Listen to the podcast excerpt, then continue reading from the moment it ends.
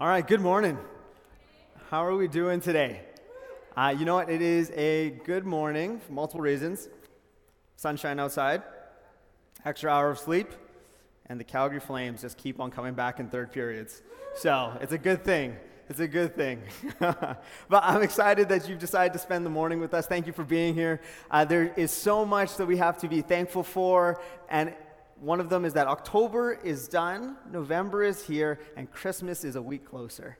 And so uh, maybe you're uh, not as excited about it as I am, but if you are one of us, in the sense that you're okay with a little bit of uh, Christmas music at this time of year, you are so welcome here. no, everybody's welcome. Just those who listen to Christmas music at this time of year are more welcome. But thank you for being here. Uh, if you're new, I hope that you've met, been met by a warm smile, uh, a welcoming hand at some point this morning. Uh, wherever you find yourself on your journey of faith Christian, non Christian, atheist, agnostic, skeptic, unsure of where you stand or what you believe you are welcome here. Uh, and we're just excited that you're here this, with us this morning. Uh, an extra hour of sleep means that we're more engaged and we're more excited. I feel like I've got a little more energy. The sunshine helps as well. And so I'm going to do my best not to kick this table full of candles. And you might be wondering, why is this table here? Well, it's not just for show. Uh, I've said this multiple times at this point, but this is my kitchen table, and it is repl- replaced currently by a folding table in my house. And we are just about to move houses right now, and we're therefore showing the place that we're in. And so people are going to wonder why do they just have a folding table in their home? I was thinking about this last night. It's funny. Anyways. Uh, we're going through a series right now called Table Talks, and we're in week five of it. And the idea around Table Talks is not just a catchy phrase, but it's born out of who we are and who we have been up to this point as a community. Like the video showed, our conversations initially were very much around the idea of where can we gather? What does the dinner table look like? And we saw people gather around that dinner table and something really beautiful come out of it along the way. And so in the Gospel of Luke, there's, there's an individual by the name of Robert Karris, and he makes the statement that it seems like in the Gospel of Luke that Jesus is always going to a meal, he's either at a meal or he's coming from a meal. And we can all resonate with that. We've always got food on our minds, whether or not we're planning our day around when we're having dinner or when we're having lunch or what we're having for lunch or what we're having for dinner. We can understand what it means to plan your day around a meal. And in the Gospel of Luke, there's nine instances specifically where Jesus is gathering around t- a table, around food with friends, and he shares something profound in those moments not only about who he is, but about who we are and what that means in our here and now. So we've spent four weeks up to this point, and last week we were talking about Zacchaeus and the invitation that he received from Jesus to, well, Jesus said that he was coming to his house. And at Zacchaeus' house, there was salvation that came there that day, and there was this beautiful moment of confession. But today, today is Communion Sunday for us, and it just happened to line up really beautifully with the next passage that we're going to be interacting with, and it is in Luke chapter 22. So uh, we're going to read it together. Luke chapter 22, we're going to start in verse 14, and it is the Last Supper narrative. It's the Last Supper discourse, and it's the final time that Jesus spends with his disciples before going to the cross. And so if you'd read with me Luke chapter 22, verses 14 to 27, and it says this It says, When the hour came, Jesus reclined at the table, and the apostles with him. And Jesus said to them, I have earnestly desired to eat this Passover with you before I suffer. For I tell you, I will not eat it until it is fulfilled in the kingdom of God. And Jesus took a cup, and when he had given thanks, he said, Take this and divide it among yourselves. For I tell you that from now on I will not drink of the fruit of the vine until the kingdom of God comes. And Jesus took bread, and when he had given thanks, he broke it and he gave it to them, saying, This is my body, which is given for you. Do this in remembrance of me. And likewise, the cup after they had eaten, saying, This cup that is poured out for you is the new covenant in my blood. But behold, the hand of him who betrays me is with me on the table. For the Son of Man goes as it has been determined, but woe to that man by whom he is betrayed. And they began to question one another. The disciples began to question one another. Which of them could it be who was going to do this? And then the situation kind of turns, and it says, A dispute also arose among them as to which of them was to be regarded as the greatest. And Jesus said to them, The kings of the Gentiles exercise lordship over them, and those in authority over them are called benefactors. But not so with you. Rather, let the greatest among you become as the youngest, and the leader as one who serves. For who is greater, who, who, who, one who reclines at table or one who serves? Is it not the one who recl- reclines at the table? But I am among you as the one who serves. Let's pray. Jesus, thank you for this morning. Thank you for everybody that's here and for the gathering that we're invited into. Thank you for the invitation that you give us in the scriptures and the, the revelation of not only who you are, but who you're calling us to be in our everyday stories. I pray that our hearts are open and ready to receive something fresh this morning, that it would not just be words, but it would be something that would convict us, it would challenge us, it would transform us, that we would not leave this place the same. We do not want this to be a ritual that we just engage with, a checkbox that we just check every single week but Jesus, when we come before you, I pray that we have our hearts ready and open to receive something new, that you would change us for the better.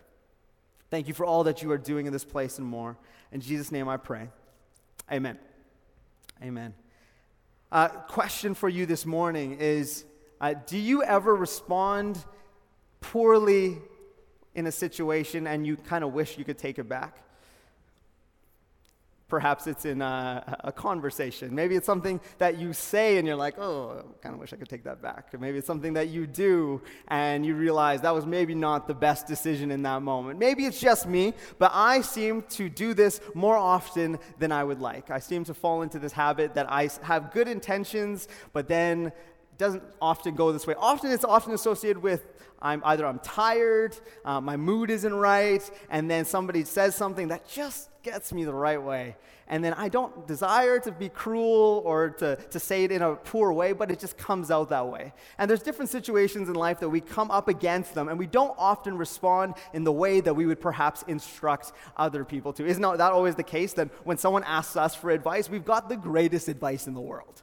We know exactly what you should do in this situation. But when it comes to our own set of circumstances, it does not always go the way that we would have advised ourselves. So there's this one moment. So the first year that I ever played basketball, I was 10 years old. Great year of basketball. We had a great team, we had a great coach, and it was uh, a blast the entire year. I was learning everything from scratch, basically. And our team did really well. We were an athletic group of kids, and we won our division. It was a big deal. It was a big deal. And, and we, we won that that year, and we won the next year. And we're like, Dynasty. We're going to pull this together. We are going to stay together forever. Well, we were a bunch of 10 and 11 year olds, so we didn't stay together forever. And so uh, the next year, we had to split up and go into different age groups and different divisions. Some were older, some were younger.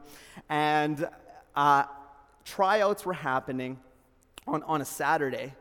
And I was so pumped for him because finally that year I was able to get two of my buddies, two friends of mine, to come and try out with me. And we were ready to tear it up. We were going to be the three musketeers. We were going to be the group that was going to dominate on the floor together, that was going to go grab Slurpees after, that was going to do life together. And we were pumped about it. Saturday rolls around. I wake up in the morning and I am sick like a dog. I should not be getting out of bed, but I'm like, I have to be at this tryout. Have to be at the tryout. Mom knows better, says, no, that's not going to be a good decision. You will likely throw up within 20 minutes. It's going to happen. It's going to happen. And so uh, I, I missed the first tryout. And my two buddies, they went to the tryout. And I showed up the next day for the second half of it. And I could tell immediately like decisions had already been made.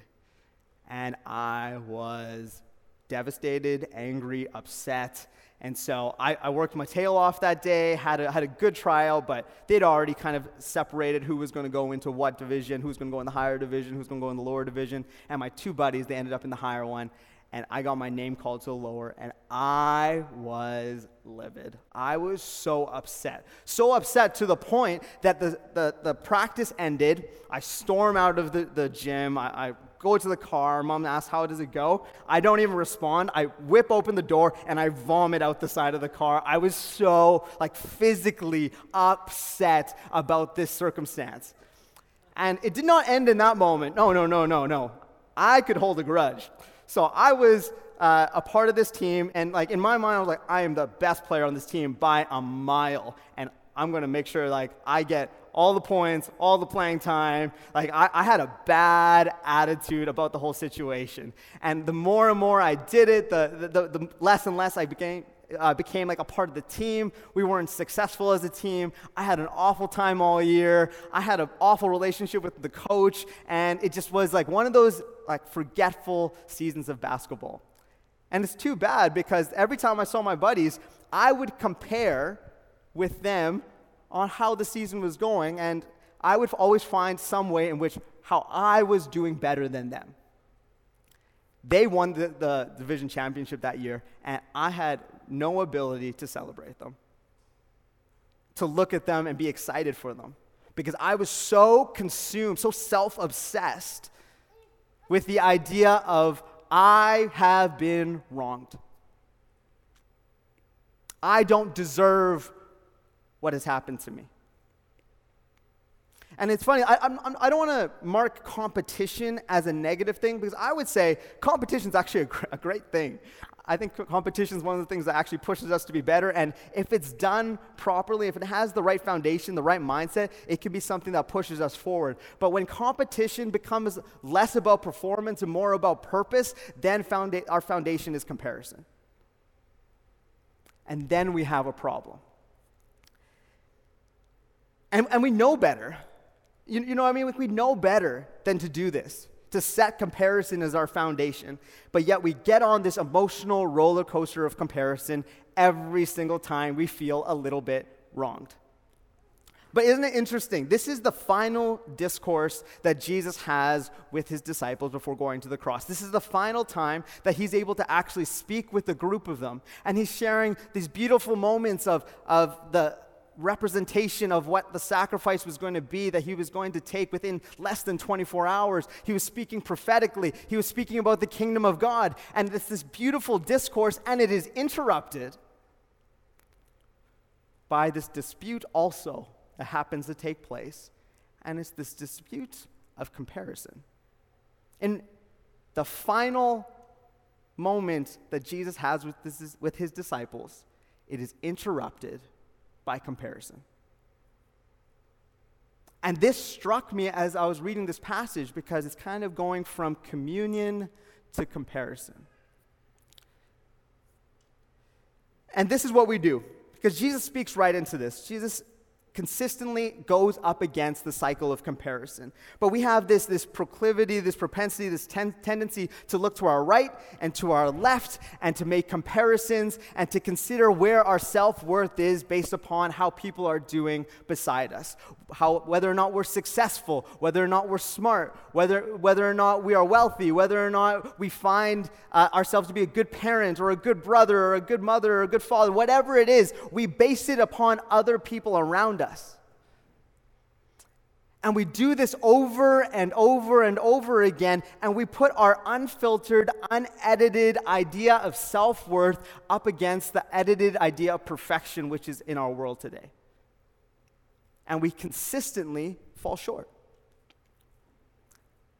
Sociologist named Dale Partridge, he says this. He says, We're at a point where our mobile phones have become mirrors whereby it tells us the reflection of what we are worth against other people. He says that we echo the words of the queen from Snow White Mirror, mirror on the wall, who's the fairest of them all? Mirror, mirror on Facebook, tell me how my life should look. Mirror, mirror on Instagram, tell me who I really am. We do it. And we set this bar that is unfair. So, this is the question I, I want you to interact with and I want you to think with this morning. Who am I comparing myself against, and what am I measuring myself up against? Is it a talented work colleague? Is it a neighbor? Is is it a childhood friend? Is it somebody that you saw recently that you suddenly realize, man, they are way more successful than me? Is it someone that you have never met before, but yet you see all of their highlight reel on social media and you're like, I need to be that? Who are we measuring ourselves up against? Paul in 2 Corinthians 10 12, he says that comparison is the lack of wisdom. It's antithetical to wisdom. Yet we've consistently fallen into this, this rhythm of comparison in our lives. So let's, let's backtrack and let's go back to our, our, our scripture. Um, so Luke tells us of this dispute in the upper room. And with Jesus so close to the cross, it's fascinating to me that his most intimate followers are they seem so far from him in spirit. And Jesus and his disciples, they're reclining at the table. And Jesus actually says how much he was looking forward to the idea of being there with them. And he, and he breaks bread. And being the host, he kind of breaks the normal traditional uh, cycle of things to engage with them. And he breaks the bread. And he says, This is my body broken for you. Take this in remembrance of me. This is my blood spilled for you. Take this in remembrance of me. He says, Do this in remembrance of me. And it's this beautiful moment where he is saying, This is the sacrifice I'm about to engage with. This is this, the journey I'm about to step into. This is less than 24 hours before he would actually die on the cross that he makes these statements. He actually has these moments. This is a rapid 24 hours that's about to take place, but Jesus wants to pause and he wants to gather around this table with these men that have been with him for three and a half years brothers, family. And then he makes the statement that one of you at this table is going to betray me. And isn't it the case that whenever we feel like we're getting defensive, our default deficiencies rise to the surface? Because immediately they start like questioning one another. Would you do it? Would you do it? Would you do it? I wouldn't do it because i'm the greatest I would never betray Jesus because I deserve to be se- seated right beside him. Because in the, in the Jewish realm, whenever they would sit at a feast, think of it as like a box with the end missing. And so Jesus would have been at the center, and then the hierarchy of who of an importance at the Jewish table at a festival or at, at Passover would have been the most important person on the right, then the left, and then staggered, so on and so on and so on and so on. And they had decided Jesus has just revealed to them, I am about to die. One of you are about to betray me. And the only thing that they could think about was, why am I not seated at the right hand of Jesus? They had missed the whole point of that whole dinner. And this is not the first time that Jesus has had to deal with uh, comparison amongst the disciples. There's, there's multiple narratives where you, you see them start to argue about who is the greatest, who is supposed to sit where. It's kind of like a child that when you're having this conversation with them and you like see their big, beautiful eyes and you're trying to tell them not to do something and you just see them nodding and you're like, they are not registering anything that is being said in this moment and they're just nodding, and you're like, they're not going to remember anything within 10 seconds. And then it's not there, it's gone. It's gone. It's as if, it's as if nothing was even said in that moment. And it's kind of like Jesus' interaction with the disciples. He feels like he's saying it over and over and over again, and he's communicating this wisdom, but yet they consistently have this propensity to fall into comparison with one another. And they do it over and over and over again, but we do it over and over again we make our foundation comparison in how we live our life. Do you mark your success by the person beside you? I know I'm guilty of it. That I think I'm successful because I'm more successful than the person on my right. I'm happy because I'm happier than the person on my left. But this is not a stable foundation on which we can live our lives. And this is not the invitation that Jesus gives at the dinner table. There's something so much more beautiful that He desires for us.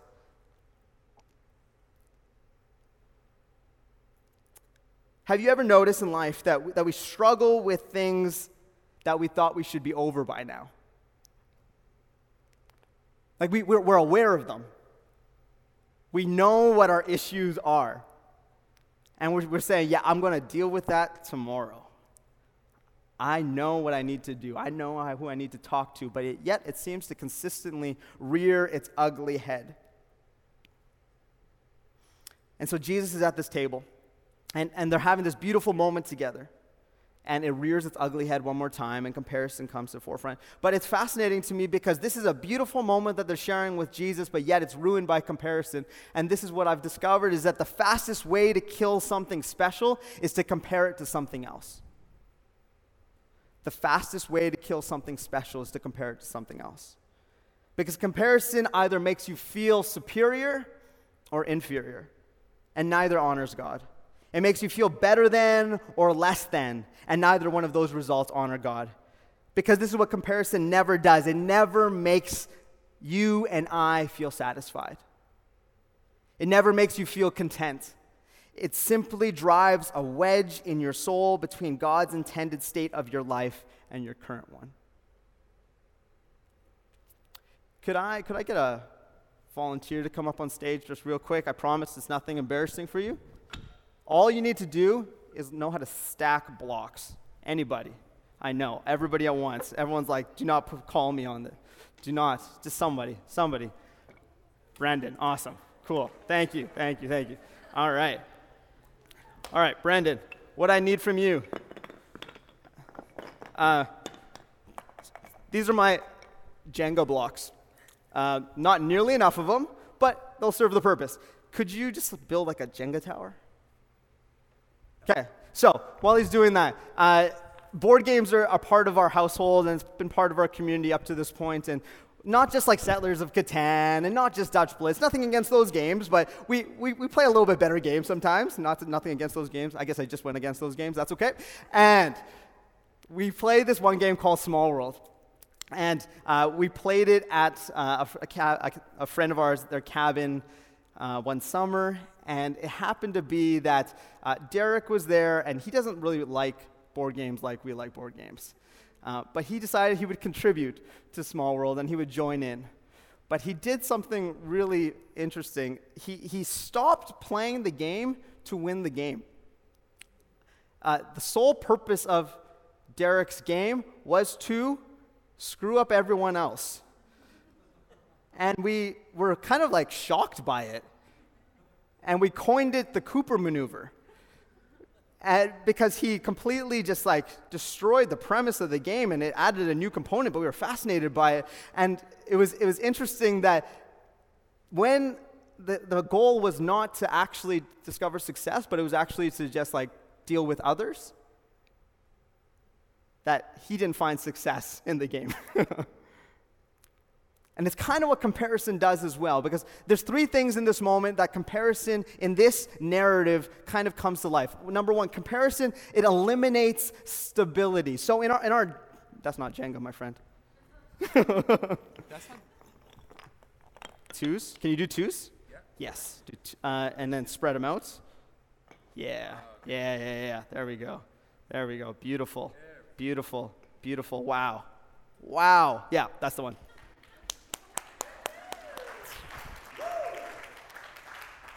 Pick the right person. um, it's funny i think comparison eliminates stability in our life because comparison it destabilizes our self-worth because when we're in our everyday situations we build up our self-worth not in just one-off moments but in moments one after another we have moments that we share with individuals or introspective considerations on our own where we start to discover that we have worth and value in this world. And we start to build up our, our Jenga tower. But this is what comparison does comparison does not take worth off the top, it does not somehow destroy this piece of worth that we have on the top of our Jenga tower. Comparison is not concerned about winning, comparison is concerned about causing problems in your life. And what comparison does is it tries to take the foundation and it causes instability. And that which was foundational to who we were or who we are suddenly gets replaced with comparison. And then it's not, like I said, comparison's not worried about winning this game. Comparison just simply wants to cause chaos in your situation. It's not worried about actually seeing your life go well or seeing you find success. Comparison just wants to see you be successful in relation to others, but that's not sustainable. So you keep on pulling pieces and you, they, they fall and they, they fall over, and pretty soon you're left with just pieces of comparison that just linger in our stories. And then we try and build it up again, but now as comparison is our building blocks and it's not sustainable. Comparison eliminates stability. Thank you, Brendan. Let's give him a hand. Uh, number two, comparison, it exposes our selfishness. Uh, because, like I said, in this moment, Jesus is sharing so brutally honest that he's about to take the trip to the cross, that he's about to be betrayed. And all they could think about was, where do I get a seat at the table? It exposes our selfishness.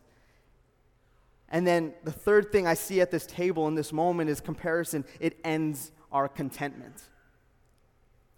This is, this is the person that they've spent with for the last three years, all of their time, all of their energy. They've seen Jesus accomplish incredible miracles, and yet they cannot find enough contentment in this moment to actually enjoy the meal with Jesus. Where comparison begins, contentment ends. And, and I can say this because I've struggled, and I, will be honest, I think I still con- I continue to struggle with comparison. And I remember the moment, or I, I should say, I actually remember him in the moment. Because it's always tied to a person, isn't it? I remember uh, I was leading our, our youth group in Calgary, and it was great and I was speaking on a lot of Fridays, and there was uh, now a, a, friend of mine that started to come out, and he was so faithful in serving. He would show up every week, and he would just want to be in the background. But you could sense there was something really special about this individual. And every week he would serve, he would serve, he would serve, but you could tell he, was, he had this ability to communicate. He was a great orator, he, he had this amazing gift. And so we gave him an opportunity, and he got on the platform, and he crushed it and I remember me sitting there and just like feeling like I was shrinking. This young man who had his life changed by Jesus had a dramatic experience that transformed his walk.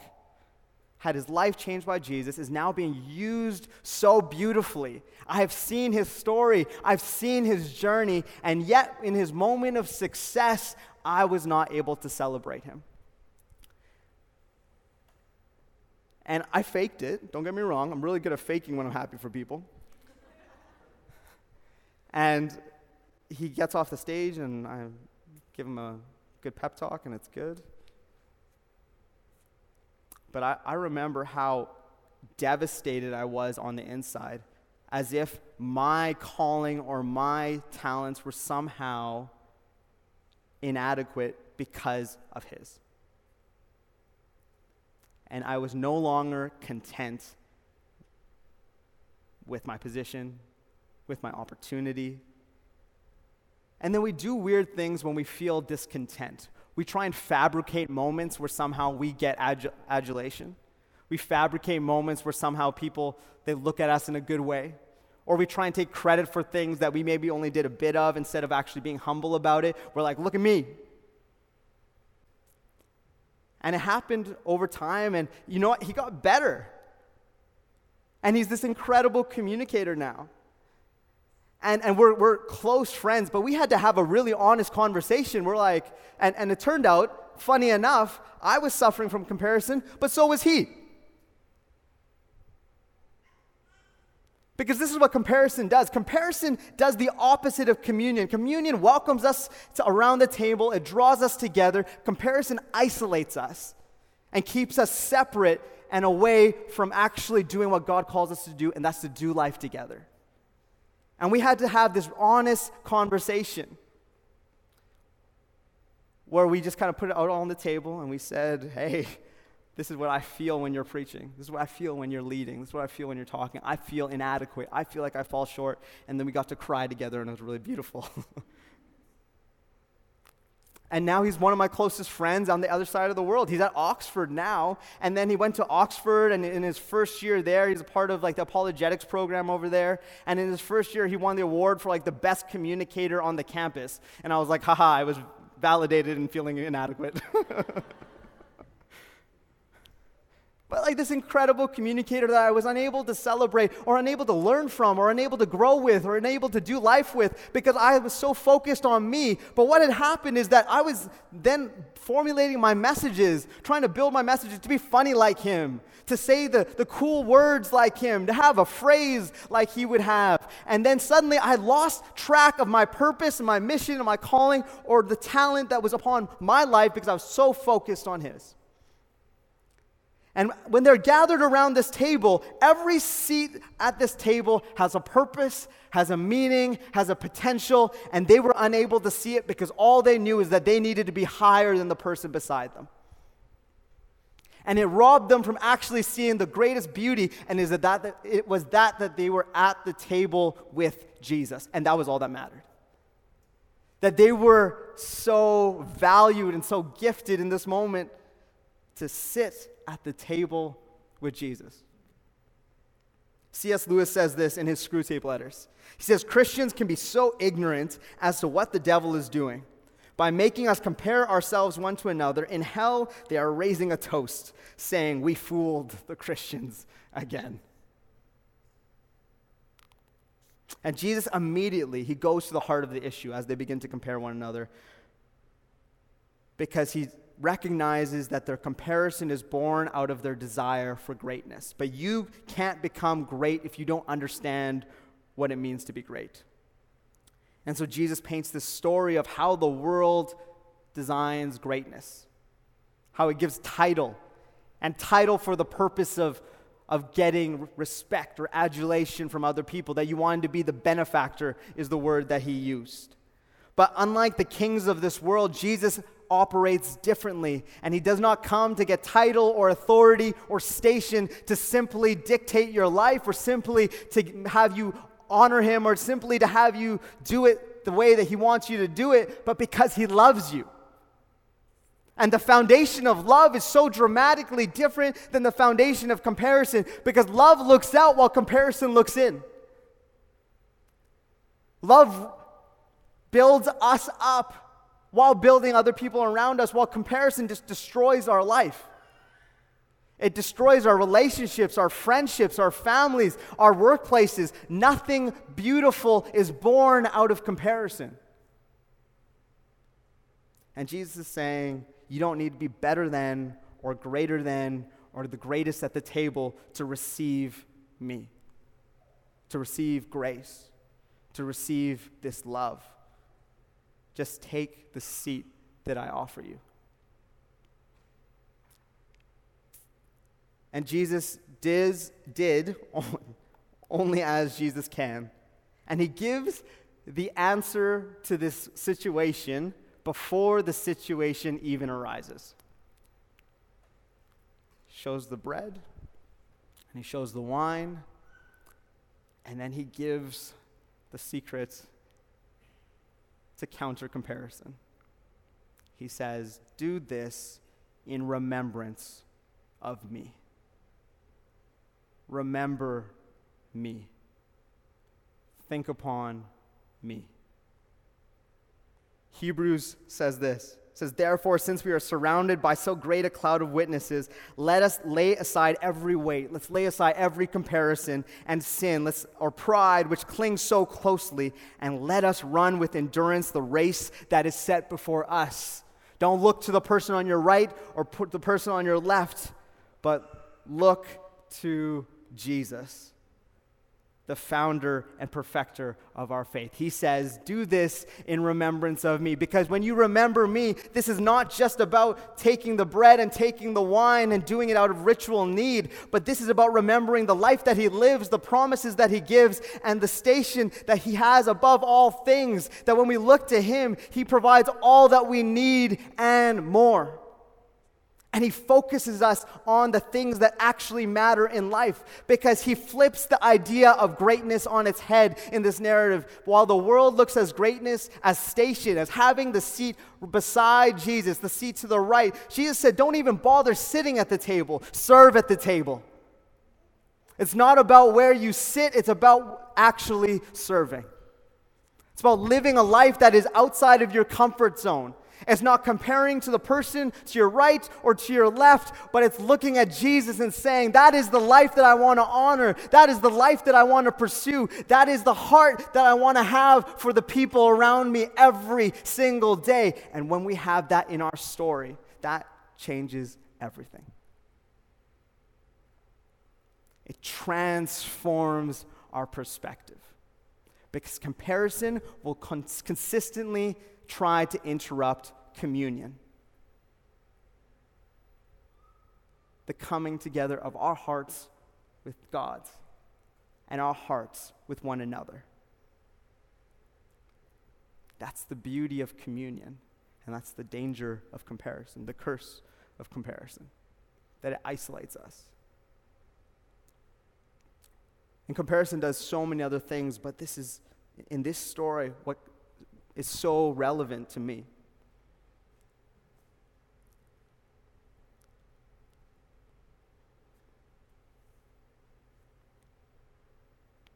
Communion, it counters the curse of comparison. It challenges the focus of our reactions. Comparison divides while communion is meant to unite. Com- comparison creates anxiety while communion leads us to rest.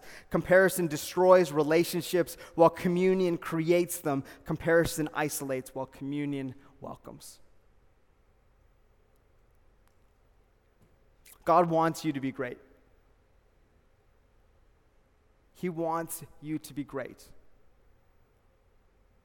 but great as He defines it as one who serves, not one who sits. So he will place opportunities in your life to be great, to serve, to love, to sacrifice. And the question we are left with is will we be so caught up in comparison that we will miss our moment of communion? That first season, it, it robbed me of my opportunity for communion because I was just so wrapped up in my own thoughts and I was so self obsessed. And we didn't have any success as a team. But this, this is what's really beautiful about communion. Communion is this physical representation of the greatest commandments love God, love people.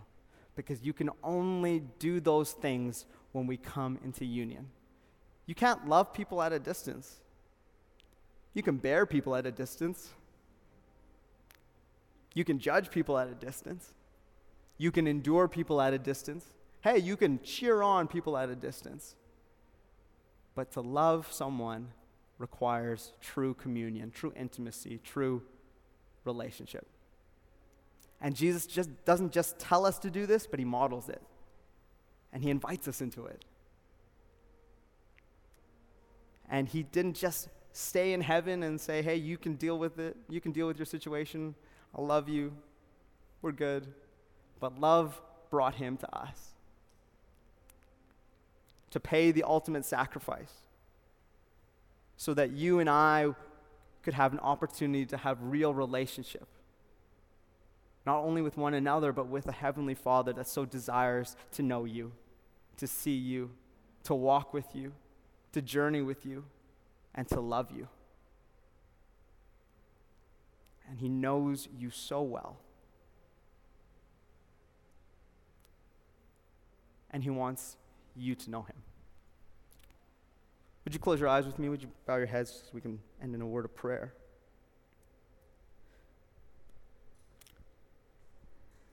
This morning, as, as we, we're going to take a moment and we're going to share in communion together.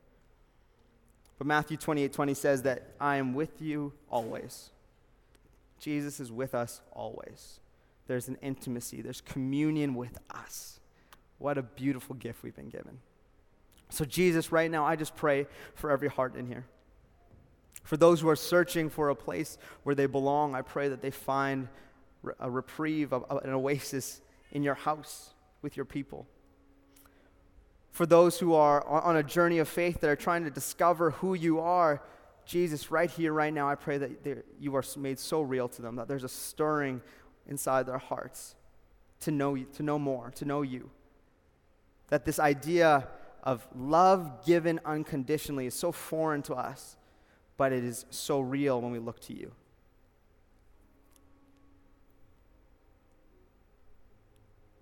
I pray for every person that's here this morning that we take our issues of comparison those people that come to our minds when we, when we think about who we're comparing ourselves to. I just pray that we just release ourselves from the bondage, that we just we give that to you. And we say, Jesus, take it. I, I don't want to be comparing myself to them. I want to come into union with you. I want to know you. I want to see what my life looks like when I fix my eyes on you and I run the race that's before me. So, for every, for every person that's here that's feeling a stirring in their heart, Jesus, I pray that you meet them in the here and now. That they experience you in the here and now.